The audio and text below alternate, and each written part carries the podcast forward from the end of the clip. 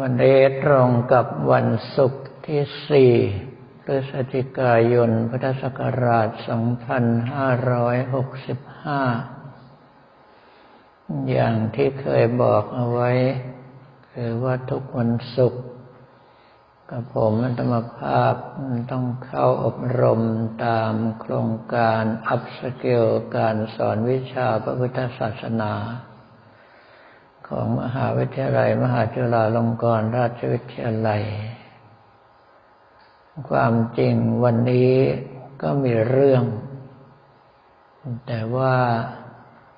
พูดไปท่านทั้งหลายก็คงฟังแล้วเลยไปเฉยๆ มันเกินภูมิไปมาก อย่างเช่นว่า ดวงจิตของพระอรหันต์จัดเป็นอเหตุกะจิต จิตที่ไม่ประกอบด้วยเหตุ ดังนั้นสิ่งที่พระอรหันต์กระทำจึงไม่ใช่กรรม เป็นเพียงกิริยาเท่านั้น ในเมื่อเป็นเช่นนั้นจึงไม่ก่อให้เกิดบุญบาป นี่เป็นสิ่งที่กระผมธรรมภาพสรุปลงมาให้พวกท่านฟังแบบง่ายที่สุดแล้ว เพราะฉะนั้นอย่างอื่นพูดต่อไปไอ้ที่เหนื่อยก็คือกระผมธรรมภาพเองเพราะนั้นไม่ต้องฟังต่อหรอ คือทุกวันนี้กับผมธรรมภาพเห็นว่าการเรียนพระอภิธรรมนั้น เป็นการหาเรื่องเหนื่อย เรียนไปก็ไม่ได้อะไร นอกจากแบกกิเลสมาว่ากูเก่ง เพราะว่าพระอภิธรรมนั้น พระพุทธเจ้าไม่ได้สอนบุคคลทั่วไป หากแต่ตั้งใจเทศโปรดพระพุทธมันดา ตลอดจนกระทั่งพรหมเทวดาที่เป็นอุคติตันยูบุคคล แค่ฟังหัวข้อก็รู้แล้วว่าหมายถึงอะไร เข้าใจหลักธรรมเหล่านั้นได้ ขนาดนั้นยังต้องใช้เวลาถึงสามเดือนของโลกมนุษย์ แล้วคิดว่ามีมนุษย์ที่ไหนสามารถฟังพระพิธรรมต่อเนื่องได้สามเดือนโดยที่ไม่ตายซะก่อนบ้าง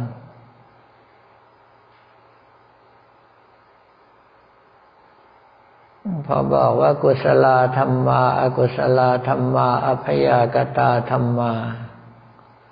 อุคติตันยูบุคคลหรือพรหมเทวดาก็เข้าใจเลย ว่าธรรมที่เป็นอกุศลประกอบด้วยอะไรบ้างธรรมที่เป็นอกุศลประกอบด้วยอะไรบ้างธรรมที่เป็นกลางกลางประกอบด้วยอะไรบ้าง ดังนั้นกำลังใจของพระอรหันต์จึงเป็น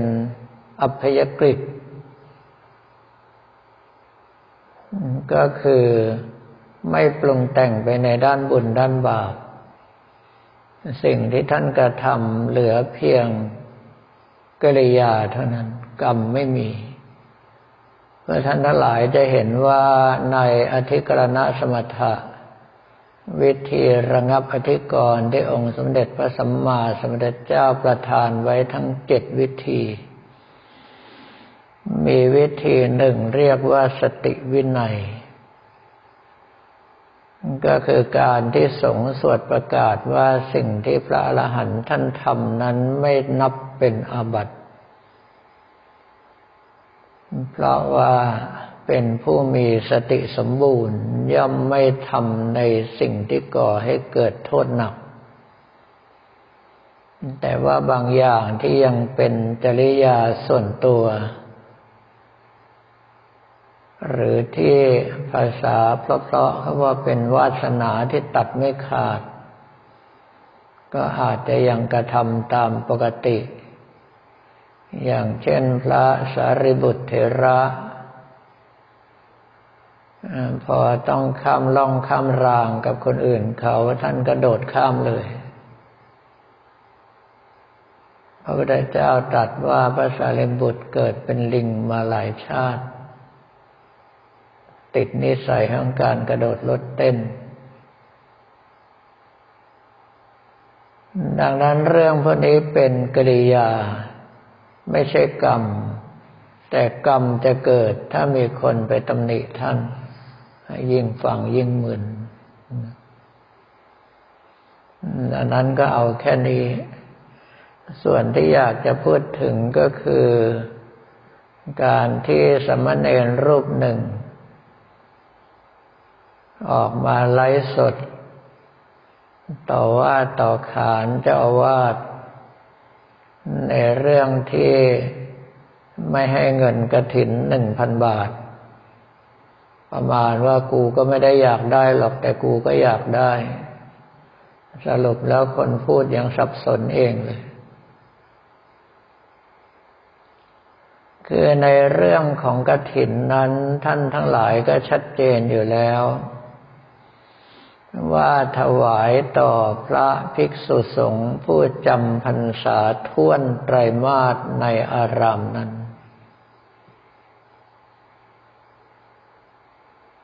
ที่บอกชัดเจนอย่างนี้ก็เพราะว่า ถ้าบางวัดมีพระไม่ครบห้ารูป ไม่สามารถรับกระถินได้ ก็มีการขอยืมตัว พระจากวัดอื่น ไปร่วมเป็นคณะปุรกะ ก็คือให้เต็มคณะสงฆ์เพียงพอที่จะรับกระถินได้ หรือถ้าอย่างที่พวกเราทำกัน อย่างเช่น วัดวังปะโทวัดพุทธบริษัท หรือว่าสำนักสงฆ์เกาะพระฤาษีก็ขอตัวพระจากวัดเราไปตั้งแต่เริ่มต้นจำพรรษาเลย คราวนี้ถ้าหากว่าเราเป็นผู้ที่ไปร่วมเพื่อให้เต็มองค์สงฆ์ที่เรียกว่าคณะปุรกะ จะไม่มีสิทธิ์ไม่มีส่วนในกฐินเหล่านั้นพระองค์สมเด็จพระสัมมาสัมพุทธเจ้าตรัสไว้ชัดเจนว่าผ้าที่เกิดในที่นั้นเป็นของเธอ คำว่าเป็นของเธอในที่นี้ก็คือเป็นของพระที่จำพรรษาณที่นั้น แต่ว่าส่วนใหญ่แล้วโดยหลักการปฏิบัติ เมื่อขอยืมตัวพระจากที่อื่นไป ผู้ยืมก็มีน้ำใจถวายค่ารถค่าราค่าเสียเวลาให้กับท่านบ้างเป็นปกติ นี่คือสิ่งที่เราปฏิบัติกันอยู่ เหตุที่ต้องย้อนมาพูดถึงตรงนี้ก็เพราะว่าสามเณรไม่มีพรรษา ในเมื่อสมณเณรไม่มีพรรษาย่อมไม่มีสิทธิ์ไม่มีส่วนในกฐินเหล่านั้น ไม่ว่าจะเป็นองค์กฐินคือพระไตรเองหรือว่าบริวารกฐิน แต่ว่าหลวงพ่อเจ้าคุณวัดบางพีใหญ่ใน ซึ่งกับผมธรรมภาพรู้จักท่านมาตั้งแต่ยังเป็นพระครูประหลัด ท่านก็ยังเมตตาแก่สมณเณรก็น่าจะควักเงินส่วนอื่น ถวายไปรูปละหนึ่งพันบาท ว่าท่านต้องไม่ลืมนะว่าเขามีร้อยสี่สิบรูป เพราะว่าเป็นสำนักเรียนใหญ่ ในอยากรู้ว่าวัดบางพีใหญ่ในมีอะไรดี แค่ไปเข้าห้องน้ำห้องส้วมก็รู้แล้ว ห้องน้ำของเขานี่สุดยอดยิ่งกว่าโรงแรมห้าดาวอีก แต่คราวนี้ผู้ที่ออกมาไลฟ์สดนั้น บวชเนนแก้บน ตัวเองก็อายุสามสิบแล้ว ในเมื่อบวชแก้บนแล้วก็ไม่ได้บวชเต็มในช่วงพรรษาก็เลยโดนตัดออกไป ไม่ได้ให้อะไร แต่ปรากฏว่าความโลภของคนมีมากกว่าที่คิด เห็นคนอื่นได้ กูต้องได้ด้วย ก็เลยไลฟ์สดจนกระทั่งท่านที่ไม่รู้ความจริง ก็จะไปตำหนิติเตียนทางคณะสงฆ์วัดบางพลีใหญ่ใน แต่ถ้าเราดูกันตามหลักของธรรมวินัยแล้วสัมมเนรไม่มีพรรษา ไม่มีสิทธิ์ไม่มีส่วนในกองกระถิน ถ้าหากว่าจะอาวาสไม่เมตตาก็คือมือเปล่าเลยและอย่าว่าแต่สมณเณรรูปนี้แค่บวชแก้บนเท่านั้น ไม่ได้อยู่จำพรรษาพูดง่ายๆคือตลอดพรรษาและดูฝนไม่ได้อยู่ร่วมกับเขามาตลอด ดังนั้นเรื่องพวกนี้จะเกิดความเสียหายทันทีถ้าหากว่าเราไปรับมาแล้วก็แชร์ต่อ เพราะว่าญาติโยมส่วนใหญ่แล้วไม่เข้าใจเรื่องของธรรมเรื่องของวินัย เรื่องหลักการปฏิบัติของพระ คิดอยู่อย่างเดียว ก็คือ เอาความมันเขาว่า ขอให้ได้แชร์เท่านั้น ส่วนความเสียหายจะเกิดกับคณะสงฆ์แค่ไหนให้สงฆ์ไปแก้ไขกันเองทำให้กับผมอัตมาภาพ ไปนึกถึงคำพูดของพระเดชพระคุณ พระเทพศาสนาพิบาลเจ้าคณะภาคสิบสี่ที่ท่านปลาลบว่าถ้าพวกมึงคิดอย่างนี้กูก็เหนื่อยเลยก็คือต้องตามแก้ปัญหากันไม่รู้จบ จึงเป็นเรื่องที่ท่านทั้งหลายต้องศึกษาพระธรรมวินัยให้ลึกซึ้งและชัดเจน เพราะถ้าหากว่ายึดตามหลักธรรมวินัยที่องค์สมเด็จพระสัมมาสัมพุทธเจ้าตรัสเอาไว้ บุคคลที่จะเป็นพระอุปชา ต้องมีพรรษาพ้นสิบ รู้รายละเอียดในสังฆกรรมต่างๆเป็นอย่างดี โดยเฉพาะรู้ในพระธรรมวินัย อาจสามารถชี้แจงสั่งสอนให้กุลบุตรรู้ตามได้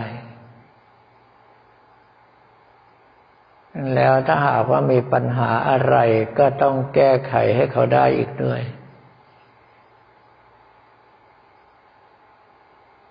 ถ้าหากว่าเราศึกษาไม่พอ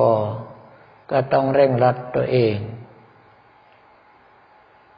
ดังนั้นในวันก่อนที่กระผมอัตมภาพกล่าวสัมโมทนียกถาในงานอบรมก่อนสอบ ถึงได้บอกกับเขาทั้งหลายเหล่านั้นว่าบางท่านบวชมาหวังความสงบ หวังแต่จะสวดมนต์ไหว้พระเจริญกรรมฐานหาความสุขเฉพาะตัว ไม่ได้คิดที่จะศึกษาเล่าเรียนอะไรให้มันวุ่นวาย ก็เป็นความคิดที่ดี แต่ความเป็นอยู่ของพวกเราทั้งหมดเนื่องด้วยญาติโยมเขาสงเคราะห์ ไม่ว่าจะเป็นเรื่องของอาหารเครื่องนุ่งห่มที่อยู่อาศัยยารักษาโรคในเมื่อโยมสงเคราะห์มาทุกอย่างถึงเวลาโยมมีความทุกข์ใจมา แล้วเราไม่มีหลักธรรมอะไรเลย ที่จะบอกกล่าวปลอบใจแก่ญาติโยมเขา แล้วคิดว่าที่คุณไม่เรียนนะทำถูกไหม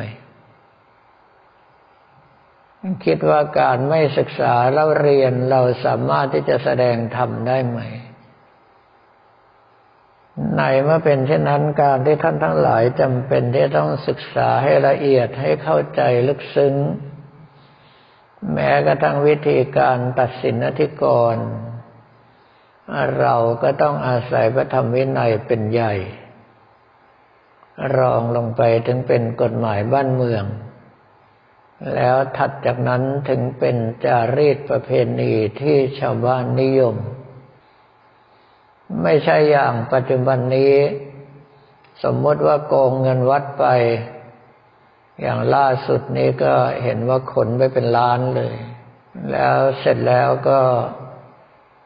โดนตำรวจจับได้ อ้างว่าต้องรอศาลตัดสินก่อน ถ้าผมผิดแล้วถึงจะสึก อันนั้นเขาเรียกว่าหลงประเด็น เพราะว่าเรื่องของพระเราต้องบอกว่า ทันทีที่การกระทำนั้นสำเร็จลงความผิดก็สำเร็จแล้ว อย่างเช่นว่าหยิบฉวยสิ่งของที่เจ้าของไม่ได้ให้ทำเคลื่อนอาจฐาน แค่เศษหนึ่งส่วนสิบหกของเส้นผมถือว่าการกระทำนั้นสำเร็จแล้ว ถ้าจะขาดความเป็นพระก็ขาดไปแล้ว ไม่ใช่ต้องรอให้ศาลตัดสิน ศาลชั้นต้นตัดสินแล้วก็ยังอุทธรณ์ศาลอุทธรตัดสินก็ยังดีกาศาลดีกาตัดสินกูก็ยังฟ้องศาลปกครองต่อ มันจะหลงประเด็นไปกันใหญ่ ดังนั้นผู้ที่จะตัดสินอธิกรณ์ก็ถึงได้บอกว่าต้องเป็นผู้ทรงธรรมทรงวินัย อยู่พร้อมหน้ากัน ทั้งโจทย์และจำเลย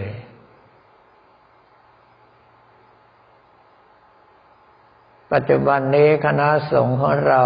ต้องบอกว่าค่อนข้างจะย่อนยาน แล้วก็คล้อยตามทางโลกมากจนลืมไป แม้กระทั่งกฎหมายบางข้อ ที่บัญญัติขึ้นมาแล้วค้านกับพระธรรมวินัยก็ไม่มีการติติงหรือว่าทักท้วงกัน อย่างเช่นว่าถ้าพระสงฆ์ต้องคดีต้องศึกก็คือเอาผ้าเหลืองออกเท่านั้น ทั้งๆทที่คดีความเหล่านั้นยังไม่สามารถที่จะพิสูจน์ได้ว่าท่านผิดหรือเปล่า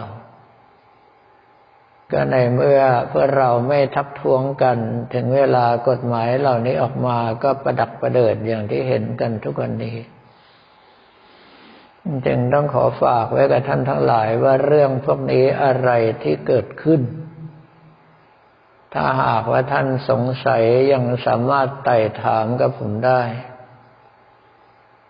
แต่ถ้าหากว่าเส้นกับผมมัตมภาพไปท่านทั้งหลายจำเป็นอย่างยิ่ง ที่จะต้องศึกษาจนสามารถชี้แจงแสดงเหตุให้ครบถ้วนได้ ไม่อย่างนั้นแล้วความเสียหายและย่อนยานก็จะเกิดกับคณะสงฆ์ของเราไปเรื่อย ท้ายสุดพระพุทธศาสนาก็จะตั้งอยู่ไม่ได้สำหรับวันนี้ก็ขอเรียนถวายพระภิกษุสมณเณรของเราและบอกกล่าวแก่ญาติโยมแต่เพียงเท่านี้